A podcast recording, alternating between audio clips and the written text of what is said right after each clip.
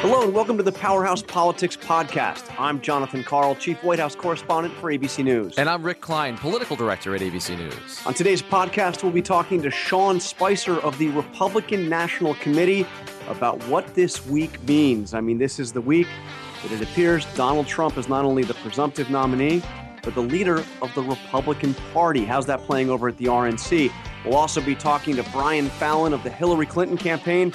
Hillary Clinton is steadily marching towards the Democratic nomination, but doing it by losing along the way. A big loss in Indiana to Bernie Sanders. Who would have thought, Rick, that we'd be in a situation where Donald Trump became the presumptive Republican nominee before Hillary Clinton pulled it off on the Democratic side? Uh, the answer to that, not even Donald Trump thought that. I, this is unfathomable. I mean, and in some ways, John, it's happening too fast for even Donald Trump. You're, you're seeing the signs of strain inside the Republican Party. The war is over, but the battles continue. Donald Trump was not ready for this to be wrapped up this early. He was expecting a fight. He was expecting to continue to travel and, and to rail against Lyin' Ted. Now he needs to unite the party. At the same time, he builds a campaign apparatus, shift to convention planning, talk about the Veep stakes, all of it happening at the same time. Oh, yeah, by the way, he's got to square up for the general election because we're already seeing shades of that from Hillary Clinton. So, Rick, I was there at Trump Tower on Tuesday night as Donald Trump came and gave his speech following his victory in Indiana. And I have to tell you, you're, you're exactly right. The senior staff, uh, the senior advisors now to the Trump campaign, were all gathered around watching in the lobby of Trump Tower as Ted Cruz gave that speech. And I was talking to them just before, and I said, and as I told you, uh, uh, that I believed that there was a chance, a, a, a real chance, that uh, Ted Cruz would actually drop out. And they thought I was crazy. The, the, this was the this is the top people in the Trump campaign said there's no way Cruz is going to drop out. This guy's going to go till the end. He's going to fight until he, you know, uh, even after he's uh, he doesn't have a chance.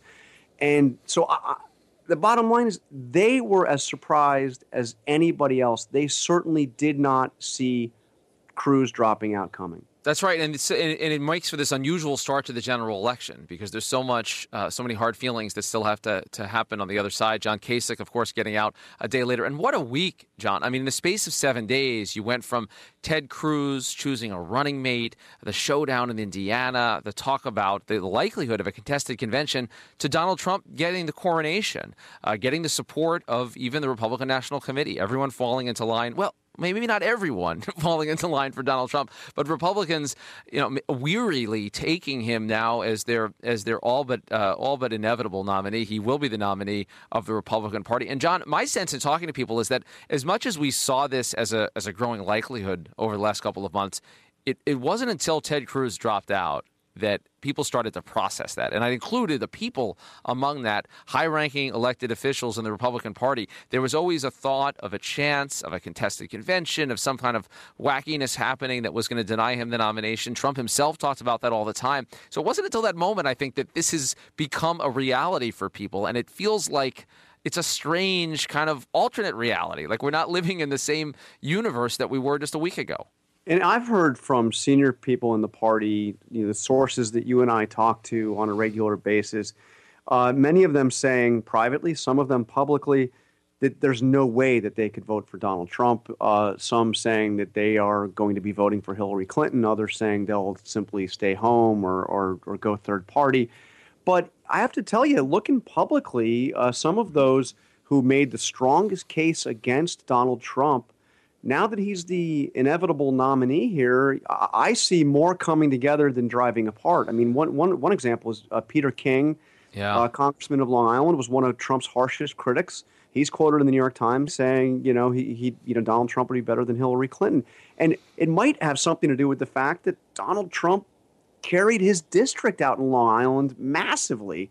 Uh, so the overwhelming majority of Republican voters in Peter King's own district decided Donald Trump was the nominee. I mean, he doesn't have much of a choice. It's such a telling uh, little little detail, and I think it sheds light on what Chris Christie did as well early on in the process, a vindication for him to see what was growing.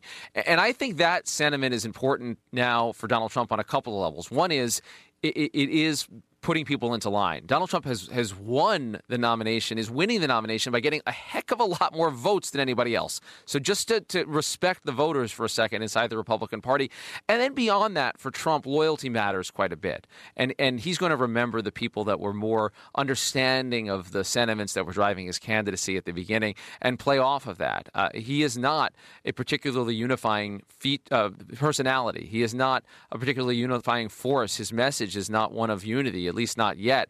But the one thing that he has united is Republican voters, actual human beings who call themselves Republicans, who voted in primaries.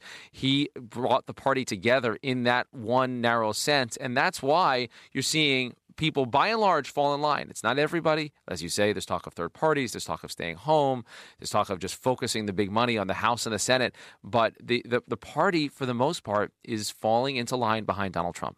And we're going to be talking to the Republican National Committee Chief Strategist, Communications Director Sean Spicer, uh, who now suddenly finds himself uh, the chief strategist for a party that is effectively run by Donald Trump. We'll be back in a minute. Hey, this is ABC's Dan Harris. I hope you're enjoying Jon Karl's podcast. I got a recommendation for an even better one. It's my podcast. It's called 10% Happier. I'm just kidding. It's not better than John's podcast. John's superior to me in every possible way. But if you want to hear more from ABC News folks, you can listen to my podcast, 10% Happier, or lots of other ABC News podcasts if you go to abcnewspodcast.com or to the Apple Podcast Store. Welcome back to the Powerhouse Politics Podcast. I'm Jonathan Karl. And I'm Rick Klein. And we have joining us now Sean Spicer, Chief Strategist for the RNC. Sean, thanks for joining us. Absolutely. Great to be with you guys. So this is a heck of a week. Uh, Rick and I were just talking. It was just a week ago that Ted Cruz was naming his running mate, and suddenly uh, there's nobody left running. It was a month ago that Donald Trump looked like uh, the wheels were coming off his campaign with a with a big loss in Wisconsin. So I've got to ask you just directly: Is is Donald Trump not only the presumptive nominee, but is he the leader of the Republican Party at this point? Uh, he will be the presumptive nominee. Uh, we've always said that you to be the presumptive nominee, you have to have 1,237 delegates. I think after this week, there was no question that the mathematical trajectory was going to get him there, and it was reality was staring us in the face. We acknowledged it and wanted to make sure that we could first pivot to uh, a point where we would talk about party unity, get everyone on board, something that you guys talked about in the last segment, um, and then make sure that we were really kind of pivoting as an entire team to the general election to take on Hillary Clinton. But is he effectively not just on the way to being the presumptive nominee, but is he the voice of the Republican Party? Well, look, the way, I've always answered it this way, and this goes back several cycles. This is nothing new, and I'm not trying to. Is I, I think the the party has several leaders. I mean, the RNC is led by Chairman Reince Priebus, so the RNC head is always a leader. If we have the House, so Paul Ryan's definitely a leader. Mitch McConnell's a leader. Uh, we have several governors, but he is clearly whoever the nominee is. In this case, it will be Donald Trump. Is going to be the great, the the the the, the biggest voice, if you will. And if the if you have the presidency, then by default, yes. Uh, but on the trail, there are several folks. I mean, I think Paul Ryan is one of the biggest policy leaders in our party. He's a big thinker. Reince Priebus, obviously, from a political standpoint. But there's no question in any party when you have a presidential nominee or a president, that person by default becomes one of the biggest voices in that in that ecosphere. There was a report in the New York Times, uh, Sean, that uh, staffers at the RNC. Right. No. The, the, the report was completely false and off base, uh, which should not come as a surprise. We should probably say what it was, though, first, first of all. Sure. I mean, basically, the report said that there was a meeting in which staffers were told to get on board with Donald Trump. That that was actually not the case at all. The New York Times has done so much as acknowledged that. They they said, well, that's not what the meeting was about, but we believe that was the intent of it. There was a meeting which we've had several times. I've been here now going on six years, where we've gotten into a phase of a cycle. We said, okay, guys, we're ready for the midterms. We're getting ready for the general. We need to make sure everyone's focus is ready because now we're at that phase. As the person that was in the meeting, I can tell you the word nominee, the word Trump never were actually uttered. We were talking about making sure that people understood that during a cycle, people change, you know, want to go to grad school or make personal plans. We were telling people, okay, guys, we have now effectively had a presumptive nominee, and we are getting ready to the general. Everyone's head needs to start focusing on that. You know, that we are not. Um, we're not in a primary phase anymore and the New York Times, you know, chose to opine on a factual story, uh, which you know doesn't should not surprise any conservatives. Um, so the story is 100% false. So you're not going to grad school either. I already have a degree. That oh, helps. Oh, excuse me. Excuse right, me. Right, right. No, I, I, I appreciate. The, so that that prevents me from using that one. good, good for you. So I want to I want to ask you about something that we saw from from Mitch McConnell. You mentioned in prominent Republicans. Obviously, he's the Senate Majority Leader, uh, and he put out a statement um, uh, just the other day that said uh, that he would support the presumptive nominee and acknowledging that's likely to be Donald Trump. And then this, right. he said, "quote As the presumptive nominee, he now has the opportunity and the obligation." To unite our party around our goals. And the obligation, to me, was interesting choice of language. Is that something that you agree with, the RNC agrees with? Does he has he already united the party by virtue of his votes, or does he have an obligation now in terms of his messaging to do more? Well, I think there, he. I think by his own admission, he's to. You know, he, he understands that this was a bruising primary. A lot of elbows were thrown. There were 17 candidates that said some pretty nasty things about each other, uh, and I think that there is a healing process that that has to occur, uh, which he began the other night, and I think will continue. And I think part of that is both internally, but then externally, people recognizing that while we still may have differences, or they had a different candidate that there was their first choice the bigger prize is making sure that Hillary Clinton does not take the White House because look, this is not about just 4 years and saying, "Okay, well I'm going to sit out this election or I don't want to." This is about recognizing that the choices and decisions that Hillary Clinton would make during a 4-year presidency would affect at least a generation. So the same way that you talk about your own staff moving to a general election, your expectation, your hope is that Donald Trump changes his tone, recalibrates for the general, takes aim at Hillary and does it in a little bit of a different way? Well, sure, in the sense that when you're talking to a primary audience, uh, you know, the, the folks that make up a primary Republican primary electorate is not the same demographic that you are reaching out to uh, in a in a general election. In terms of you know some of the minority communities, uh, some of the places, so you you know the the states that you go, um, and so I think what we need to do is is as any campaign recognizes when you get out of that primary, expand who you're talking to and how you talk to them. Absolutely. How concerned are uh, you about the the Trump effect uh, on your other uh, candidates? I mean, you've got. I mean, you know, it's no secret. Just look look at look at any poll. You see his negatives among women, his negatives among his, among Hispanics. Um, he's you know certainly uh, you know excited to uh, the Republican base here, but how worried are you that uh, that he could not only have a serious problem winning a general election, but that he could impact your your Senate candidates especially? Well, look, I mean, if you look at the way that he dispatched folks during the primary, I mean, he, he has done a very good. He's run an, an excellent campaign. He's done it his way, um, and I think and there's something to be said for that. And I think as he heads to a general election, he talked about this the other night, where he understands the need to broaden the appeal, and I think he's going to do just that. But I think that you know you've got a lot of the political class and a lot of the pundits and a lot of the journalisms that want to write, you know, act as if this is November 9th right now and say, well, this is how the race is going to end.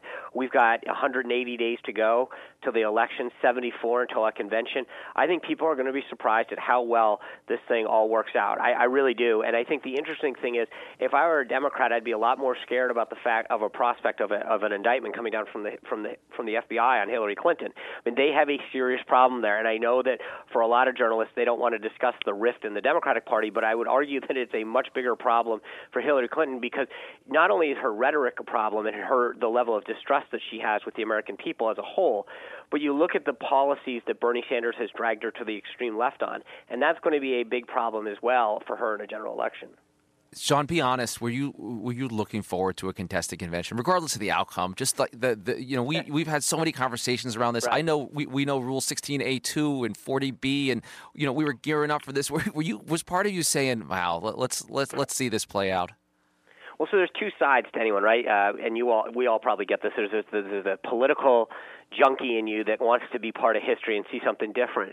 But then there's also the political reality of this, which is, you know, we the sooner that we have a nominee, the sooner we're able to turn to a to a general election, um, and that that's a huge advantage to our party. Not only just in terms of of coordination and making sure that we're in sync and focusing our fire on Hillary Clinton, um, but but also importantly, just just you know, frankly, money. Uh, the the ability to get a joint fundraising agreement up and running, bringing money into the party is extremely important. And I think that you know if you're effectively for all of the you know people have to stop and just remember we're basically eight days behind where we were with Mitt Romney. He was the effective uh, presumptive nominee on April 25th. Uh, Trump became it two days ago. When you actually look at a calendar, we're eight days off of where we were four years ago. Uh, we've moved our convention up. We're in a much better place as a party. We've got tremendous more resources. We've got probably the best ground game, best opposition research, and best digital and, and data operation of any political party in history. So I think that where we are right now, um, in terms of wanting to win, this is the better outcome in terms of wanting to be able to write a book afterwards, you know, the open convention is probably cooler, but I don't. I think that wouldn't put you in a good position to win. And, and just one last question, Sean. I know you have to go. The the you mentioned fundraising, and Trump has made it clear now that, that he's going to help uh, the uh, the RNC raise money. He's going to raise money for his own general election campaign. Uh, you know, th- this is a guy who I've seen over and over again uh, one of the big applause lines is that he's been funding his own campaign and he's not dependent on those big lobbyists who buy their way in and get everything they want. To, you know, he mentions pharma. He mentions you know all the big uh, the fat cats. Uh, is are we really going to see Donald Trump uh, going and doing the rubber chicken circuit with uh, with all the big uh, wealthy lobbyists and traditional Republican power players that he has spent six months attacking relentlessly? I don't. I mean, I think that's a question for the campaign, how they structure, you know, whatever financing mechanism they're going to utilize. I think when it comes to the party, one of the things that you mentioned, and I think it's important, not just for him, but for any of the folks, is that what, what Trump is committed to, which is extremely important, is understanding that we as a party provide resources for the entire ticket, up and down the ticket. That data and digital operation that I talked to, expanding our field operation, um, while it's at historic levels now, being able to exponentially grow that. That's what he understands. That a, only a robust, a continued robust party helps the entire party, and he's committed to not just helping himself, but making sure that those folks running for Senate, governor, and House, mayor have the same resources that they need to continue to grow our party throughout this country. All right, Sean Spicer, Chief Strategist for the Republican National Committee. Thanks for your time. Thank you, gentlemen. So, uh, Rick, uh, it sounds like everything is perfectly well uh, for the Republican Party. Listen to Sean. Better than ever. Hey, better look, than I, ever. I'll say this about about Sean and about his boss Reince Priebus. They get criticized a lot for you know how this process has played out, but you know, for all of the slings and arrows that headed their way, I mean, to, to end this process the way it has before the convention, whatever you say about Donald Trump, the voters voted for him. Uh, that that's he's going to be the nominee, and uh, there were a lot of freakouts along the way. But you know, the, the, the point about the timeline he makes, it could be worse. I think is one thing you'll, you'll you might hear from some Republicans at some worse. point. It could be worse. Could be worse. Uh, yeah, Donald Trump could emerge after a long and bloody fight at the convention where half the party walks out. Uh, so, you know, this leads us right into the general election. Uh, we're going to be talking shortly to Tad Devine, uh, top strategist for the Bernie Sanders campaign. But first, I want to turn to somebody who uh, has been considered the, the, presumptive Democratic nominee for about two and a half years. Uh, um, somebody who works for the the the the person that has been seen as the presumptive nominee, Hillary Clinton. Brian Fallon, uh, my good friend, thank you for joining us on the Powerhouse Politics podcast. Hey, fellas, thanks for having me. So uh, we, have been saying it for, for a long time. I mean, uh, Secretary Clinton is uh, is well on her way to getting the, the delegates she needs to uh, to clinch the Democratic nomination. I mean, there's really it, it seems virtually impossible for Bernie Sanders to catch up. But what, what's going on? I mean, she loses a big race in Indiana, and uh, how, how's it looking for next week in, in West Virginia and Kentucky? Well, we're in a stretch of our calendar right now where some of the states are once again uh, suitable for Senator Sanders. We've gone through stretches on the primary calendar where that has been true before. Uh, we're, we're, probably in the midst of another uh, set of states that are favorable to him in terms of the demographics and open primary formats. Uh, but look, I think that uh, a typical example was what happened in Indiana. He he got the victory there, and we give him a tip of the cap for that. But in the end, it just netted five delegates, and so the state of the race is unchanged. You know, from a popular vote perspective, she's got a lead of three million votes, uh, a lead in the pledged delegate count of around 300 pledged delegates, and so we know who the nominee is going to be, and so we're fully aware of the fact that Senator Sanders intends to remain in this through the middle of June. That's fine by us. Uh, we are undertaking uh, general election preparations at the same time that we're closing out the primary, and we're capable of walking and chewing gum at the same time. But is it a problem? I mean, usually at this point, you see the party starting to unify around uh, the the presumptive nominee or the the likely nominee. Uh, is is it a problem for you now? I mean, have this absolutely bizarre turn of events where it's the Republicans that have uh, centered on their candidate, and, and it's Donald Trump, and you know Hillary Clinton may be looking at going another month before uh, before she's actually clinched and uh, and and finally vanquished uh, Bernie Sanders.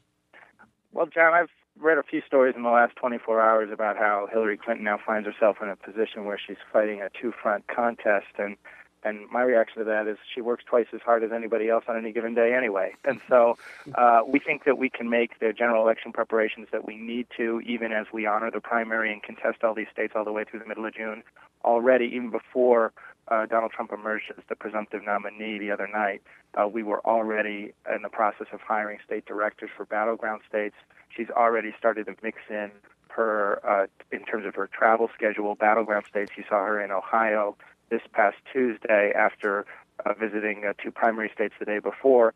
So we, we think we can operate on this dual track without a problem. And look, I don't need to remind you guys, in 2008, obviously the contest went all the way through June, and, and President Obama ended up in a pretty good uh, in a pretty good place in November of that year anyway. So uh, I think that this is something that people are focusing on now. But I think what will matter in the end is who the two parties nominate, not when they finalize their nomination process. And if the general election matchup is going to be Hillary Clinton versus Donald Trump, I think that uh, Democrats will be a lot more confident with the hand that they have to play with that nominee than, than the Republican. Brian, I want to talk about the general election matchup in a moment, but but when you're watching these primaries unfold, when you lose in Indiana, you mentioned West Virginia and Kentucky, they may may not be the the best states for you either. Do you draw any lessons at all from the fact that Secretary Clinton, even though she appears to have wrapped up the nomination, is getting fewer votes than Bernie Sanders? That Bernie Sanders voters are showing up in, in larger numbers, or is it you know is it irrelevant because you guys really aren't really playing the full game anymore? Well, you make a you make a good point, which is that we have because we're operating on this dual track and trying to undertake general election preparations, hire staff in states that have already held their primaries. You know, we need to allocate resources accordingly. And as you guys both know, we have not started soliciting funds for the general election yet. We are only raising actively for the primary. And so we have one set of funds uh, to wage this campaign right now. And so, yes, accordingly, we, we made the decision to efficiently allocate resources, and that included not going on the air at all in Indiana, whereas you saw Senator Sanders expend, you know, some somewhere in the neighborhood of two million dollars on television there. So I think that certainly helped him. But in general, I, I do think, as I said before, that we're seeing the same dynamic that has been true in this primary play out in some of these states. It's just a matter of a, state like Indiana, you know, closely resembles uh, a lot of the states that Senator Sanders has won in the past. It's an open primary format, which has favored him uh, because, uh, as, as has been well documented, uh, he has brought independents in in greater numbers, uh, and, and that helps him in these open primary formats also uh, demographically in these states that are somewhat less diverse, he tends to fare better. So I think it's just a pattern repeating itself. I don't think it portends anything with respect to a general election. We saw in states like Ohio that's, that Secretary Clinton was able to prevail even among voters that said that trade was their top concern.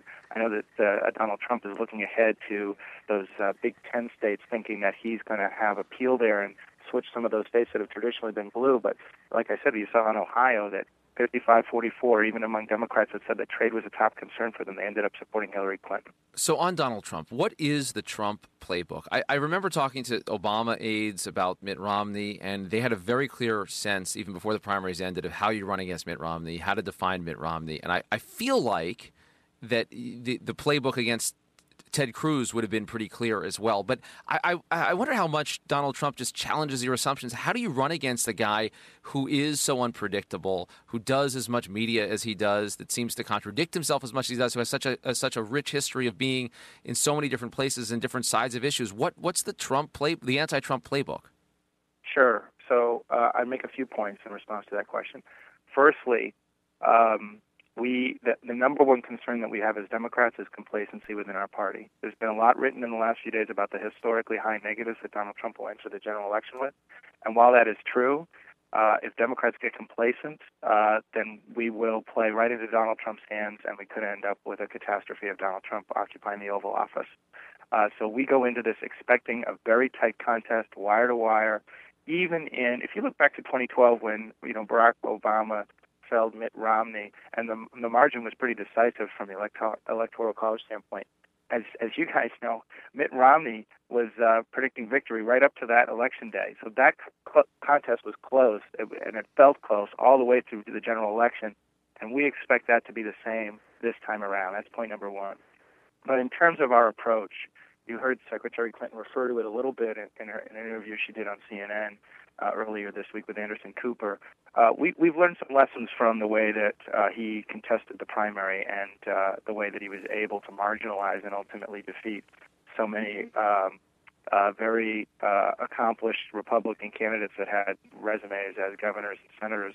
The number one thing that we go into this cycle realizing is that there more news cycles than not are going to be won by uh, I should say, are going to be driven by news that Donald Trump makes. That doesn't mean he's going to win the day, however. What do I mean by that? I mean that he can say provocative things as he has done throughout uh, this campaign, and it will probably lead the newscast. That does not mean that he put himself in better position that day to win a general election. And so, what has worked for him in the in the Republican primary, in terms of being insulting and demeaning and pitting Americans against each other, is good for a headline. Uh, it will always lead the newscasts on the evening newses, but that doesn't mean that he's d- doing anything to repair his situation with respect to women voters, with respect to Hispanic voters, with respect to African American voters. In fact, just the opposite. And so we will not feel uh, on our heels just by virtue of the fact that he is, is is leading off the day with a with a tweet that is just doubling down on the misogyny and and and the bigotry that we have seen throughout this campaign. But that said, uh, you cannot be passive in the face of Donald Trump's unconventional approach. You need to be aggressive. Uh, that does not mean, however, uh, engaging with him in kind. So you saw Marco Rubio in the last throes of his campaign attempt to trade barbs with him and one up him with a battle of quips. Uh, even if you could compete with Donald Trump in a battle of quips, our fundamental premise is that that is actually going to turn off most independent voters in a general election. So we're not going to chase him into the gutter. How are we going to then stay on offense against him? How are we going to take the fight to him if we're not going to try to beat him in a battle of one-liners?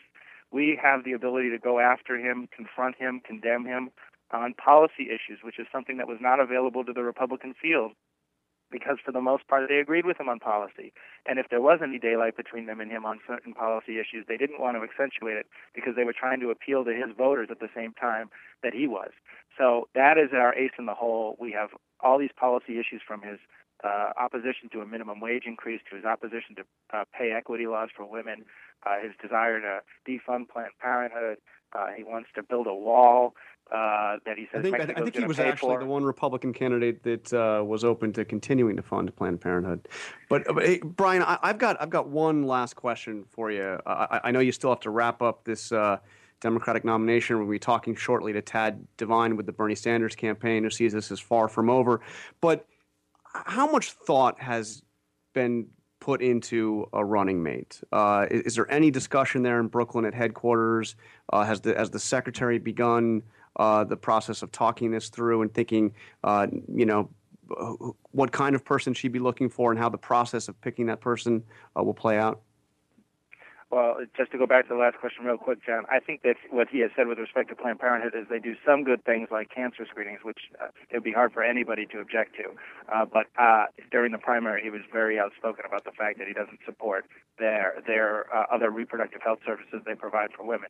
But uh, to answer your but, but, uh, but, question just, about just the running to pick mate, up on that, I mean, we're, we're, even you had to be a little surprised that that uh, with Planned Parenthood being such a villain for Republicans and for conservatives, and with the, you know the cause of defunding Planned Parenthood being such a rallying cry for Republicans in Congress, to see that the guy that actually won was the person that actually said good things about Planned Parenthood and said he wouldn't fund their their uh, anything to do with abortion, but he thought that uh, their other work should be funded. It was you know kind of. Um, a little bit outside the box in terms of the other 16 Republican candidates. Well, in any case, he's got uh, 70% unfavorability rating right now with women to show for it. So if the test is going to be who can stand up for women between yeah. Hillary Clinton and Donald Trump, we'll take our chances. On running mate, uh, it's it's it's too early in the process for that, and we're we're as we go through that process, when the time comes, we're, we're not going to talk about it. I think that uh, it's an important part of the process, and the time will come to undertake uh, the vetting process there. But uh, right now we have enough on our plate in terms of uh, finishing out the primary and beginning these general election uh, preparations, which mostly for now include some travel to those states by the candidate and, and staffing up both at headquarters, where we've now assembled a, a battleground team uh, led by Marlon Marshall, and also staffing up uh, in the form of state directors in battleground states across the country. The other, the last piece is, you know, we have started to transfer funds that we've been raising for this joint fundraising account to the state parties, and, and as a result, those state parties in many of these critical battlegrounds have begun hiring coordinated campaign field organizers that will help elect Democrats not just at the at the top of the ticket, but up and down the ballot. All right, Brian Fallon, Hillary Clinton's press secretary. Thanks for taking time to join us. Thank you, guys. Thanks, Brian. Right up next, we're going to talk to Bernie Sanders senior advisor Tad Devine about the Bernie Sanders side of the equation, and we're also going to take questions from you that you passed on via Twitter. First out the door when it matters most. From all across the globe to every corner here at home, he asks, he listens. For more than a decade, he's been right there, everywhere. David Muir, covering our world. And when American jobs are on the line, he leads the charge. More Americans are now watching World News Tonight than in a decade. And we thank you. ABC's World News Tonight with David Muir. He reports to you. Welcome back to the Powerhouse Politics Podcast. I'm Jonathan Karl. And I'm Rick Klein. Right, Rick, we've got Tad Devine with us right now, senior advisor to the Bernie Sanders campaign. Tad, thanks for joining us. Good to be with you guys. So, congratulations on Indiana, uh, another uh, big victory for Bernie Sanders. But as Brian Fallon just pointed out to us, you only netted what five or six uh, more delegates than she did. I, I, I think we, I think we're up to seven now. So okay. yeah, it's, it's true. Uh, you know, the the system of proportional representation that we have in the Democratic Party makes it difficult to win a large delegate advantage unless you win the way Bernie won in Vermont with 86% of the vote. I mean, that's you know, but uh, but we think there's a lot of delegates in play between now and the end, and particularly in the biggest state in California. There's tremendous opportunities. There's so many congressional districts there that just great opportunities to net a lot of delegates. So, so we're going to continue on. We're going to try to win states. We're going to try to win delegates. And when every voter's had the chance to speak in this process, then we'll we'll see where we are. We think we can make up a lot of distance between now and then. And is it important at this point to change the tone of, the primary? I mean, look, the, the, Democratic primary has been a very friendly affair compared to the Republican primary. I, I will give you that. But but these attacks on Hillary Clinton uh, do cut. Uh, they, they have been effective, and they've clearly uh, damaged her even among Democratic voters, let alone. Uh, you know, uh, independents and Republicans that she would need to turn to in a uh, in a in a general election. You know, the attacks on her Goldman Sachs speeches, uh, the, the, the, the, attacks on her uh, flip flops on, on various positions. Is, is there a need to, obviously, another big one or attack on her vote now more than a decade ago in favor of the Iraq war? Is it, is it time for Senator Sanders to kind of start to pivot to a more, um, you know, to, to, to, a less confrontational uh, message? Well, Jonathan, from the beginning, I think we have always preferred to have a debate on issues. Uh, and uh, you know, a lot of the back and forth that's come in this campaign, if you if you look back on it, really, whether it was the first debate when Hillary launched a series of attacks against Bernie Sanders on the issue of guns, or subsequently in Iowa and New Hampshire when they attacked him on everything from his health care plans and saying he wanted to take people's health care away, uh, to a variety of other issues. I would argue, and this is my perspective, that the, the attacks in this campaign have not originated with us. Uh, Bernie has defended himself. He's defended his record, and he's also highlighted, you know, Secretary Clinton's record on issues like campaign finance. Now, uh, and you know, we can have a very civil uh, and a very substantive back and forth in the weeks that remain in the primary process. Uh, if the Clinton campaign wants that that kind of campaign, I think we're very happy to have it. In recent days, they've been more subdued. I think that's very positive. Um, you know, Bernie wants to talk about his message, though, and his issues. He believes the economy of this country is rigged. Uh, it's sending almost all the new wealth to the top. He's in West Virginia today talking about incredible poverty that we have throughout this nation. Those are the kind of things that he would like to focus on, the real issues that are affecting the lives of people. And uh, you know, I think we can do that. I mean, listen, if we were running a normal campaign, I heard this morning there's a very tough ad out in West Virginia right now about comments that Hillary Clinton made about you know coal miners there and taking away their jobs. That's not our ad.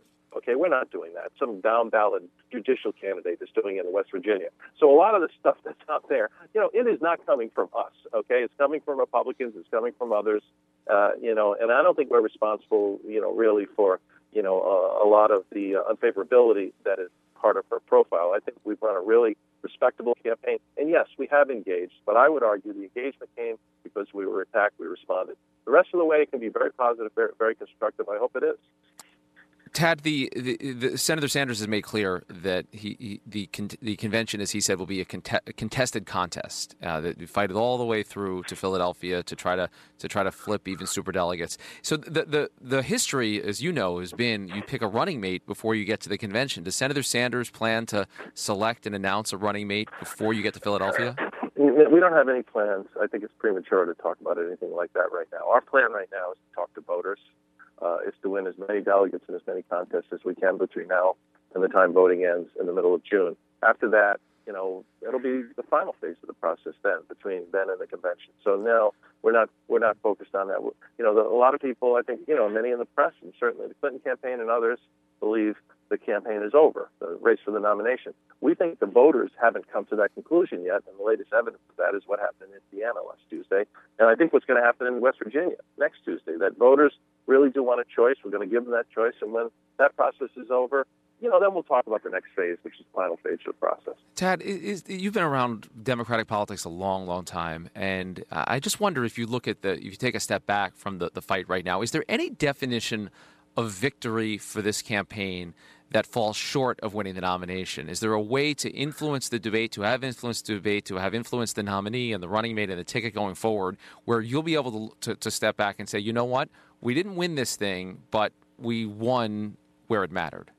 Well, listen, by that standard, Bernie Sanders has already gained an enormous victory. You know, I mean, listen, when he got into this race a little more than a year ago, I think it would be fair to say that he was not taken seriously as a candidate. Uh, I don't think people would have believed that he would be able to, through small contributions, raise $210 million in a year. Uh, Hillary Clinton's evolution on a number of issues, from the TPP to the Keystone Pipeline and, and on other issues as well, has been towards Bernie Sanders' positions on these issues. Now, we think that's all really good. Uh, it's evidence of the fact that they understand that if you want to energize the Democratic Party and also a rising electorate in America that Barack Obama did twice, you're going to have to speak powerfully to those issues. So I think in that sense, you know, he's run a tremendous victory uh, uh, you know, by the challenge that he's made. But the victory he's seeking is not symbolic; it is real. We're trying to win the nomination. We're going to keep trying till the end, and and hopefully we'll, we'll he'll have a chance to be the nominee. We'll let the voters decide that. Well, I would entirely agree that in in a real sense he's already won. And I remember talking to you uh, as soon as he got into this race, and you, you know nobody thought he was going to go as far as he did. The the big question would be whether or not he would get high enough in the polls to qualify for debate, so he could put some of his issues on the table. I mean, this was he, he was seen by, by, by many people, and I would have to confess myself as well as, as an issue candidate, somebody that was in here to raise issues. But he has attracted these huge crowds. He has given uh, Hillary Clinton an incredible run for the nomination. He's still in it. He's winning states. When you look out and you see the, the supporters that he has brought in, particularly uh, the young – I mean, the, the, the, margins that he has had, the margin of victory among young voters has been ha, absolutely astounding in this race. What happens to all of those voters if Hillary Clinton uh, gets this nomination? As you know, I think you would acknowledge, would, would she's certainly the overwhelming favorite at this point. What happens? Do they do they suddenly rally around uh, Hillary Clinton? Do they turn out for her uh, in the general election, or is she going to have to fight for that? Well, I think I think she's certainly going to have to fight for, for those supporters. I mean, you know, our hope is that the people that Bernie's brought into the process, particularly young people, remain engaged. I mean, I think that's one of the great achievements of this campaign. If you look at uh, the latest evidence is Indiana, it's astounding to me that you would have 18% of the electorate in the youngest age cohort. Uh, in, in that case, 17 to 29 year olds, and 16% of the electorate in the exit polls in Indiana in 65 plus. I mean, we normally see two to one, sometimes three to one 65 plus over 18 to 29.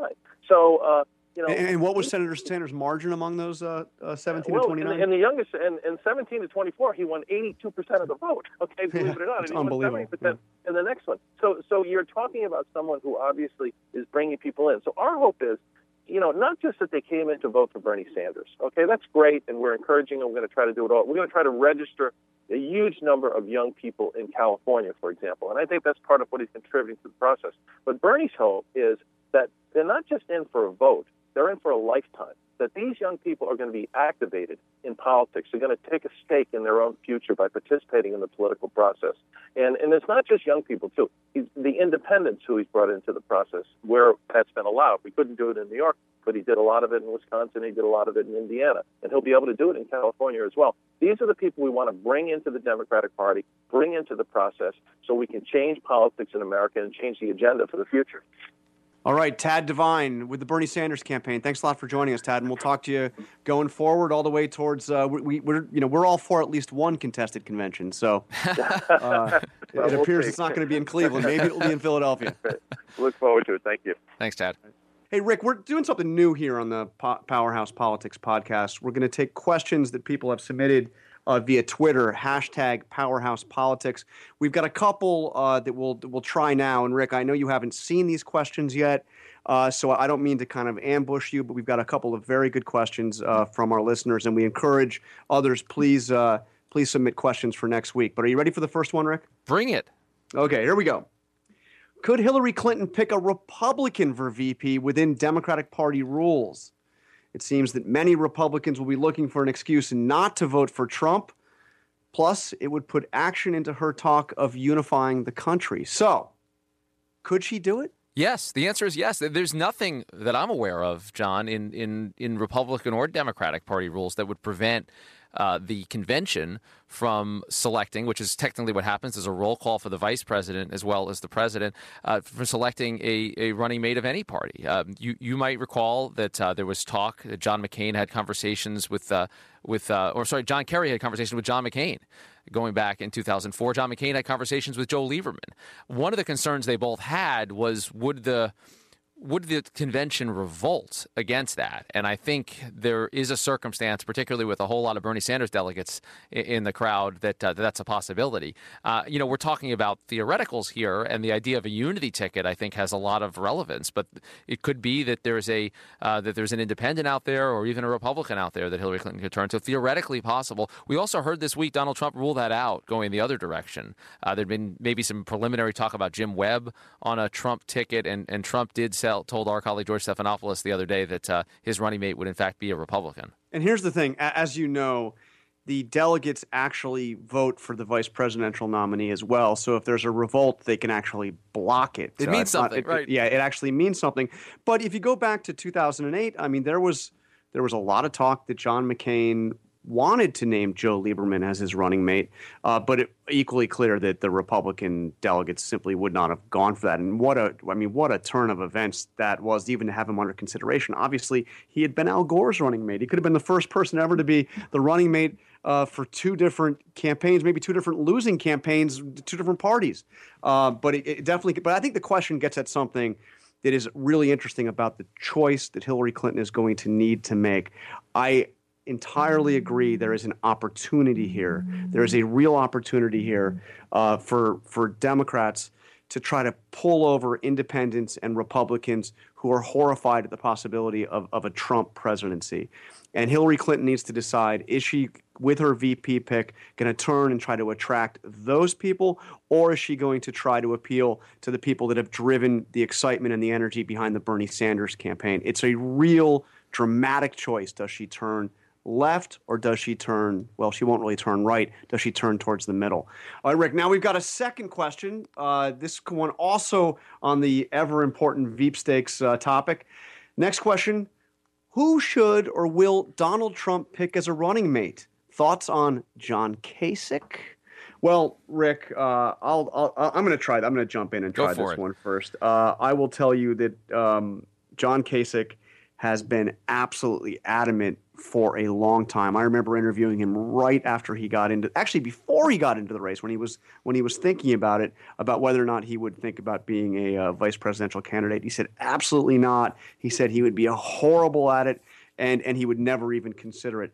But I will tell you this, talking to senior uh, people in the Trump campaign, there is a lot of consideration being given to John Kasich and Trump himself in interviews has, has said good things about Kasich uh, in the last 24 hours and said that he would be somebody he would consider. I would definitely put John Kasich in the top tier of possible uh, running mate choices uh, for Donald Trump. The question is whether or not Kasich would would accept it if it got to that. And Trump himself has said that uh, there's a, about a 40% chance, which I love that percentage. It's the best percentage, and not just because Donald Trump says it. 40% chance that his his running mate will be one of his former rivals. Of course, that's a group that includes Ted Cruz and, and Marco Rubio and Scott Walker. Uh, but I, I, I, would tend to agree with you that the idea of Kasich, uh, Ohio, very popular governor uh, of Ohio, would be intriguing for him. But my money, Jon, is on Newt Gingrich. I, I think if you align what Donald Trump has been saying about what he wants on a running mate uh, the idea of uh, government experience and someone that can get things done legislatively and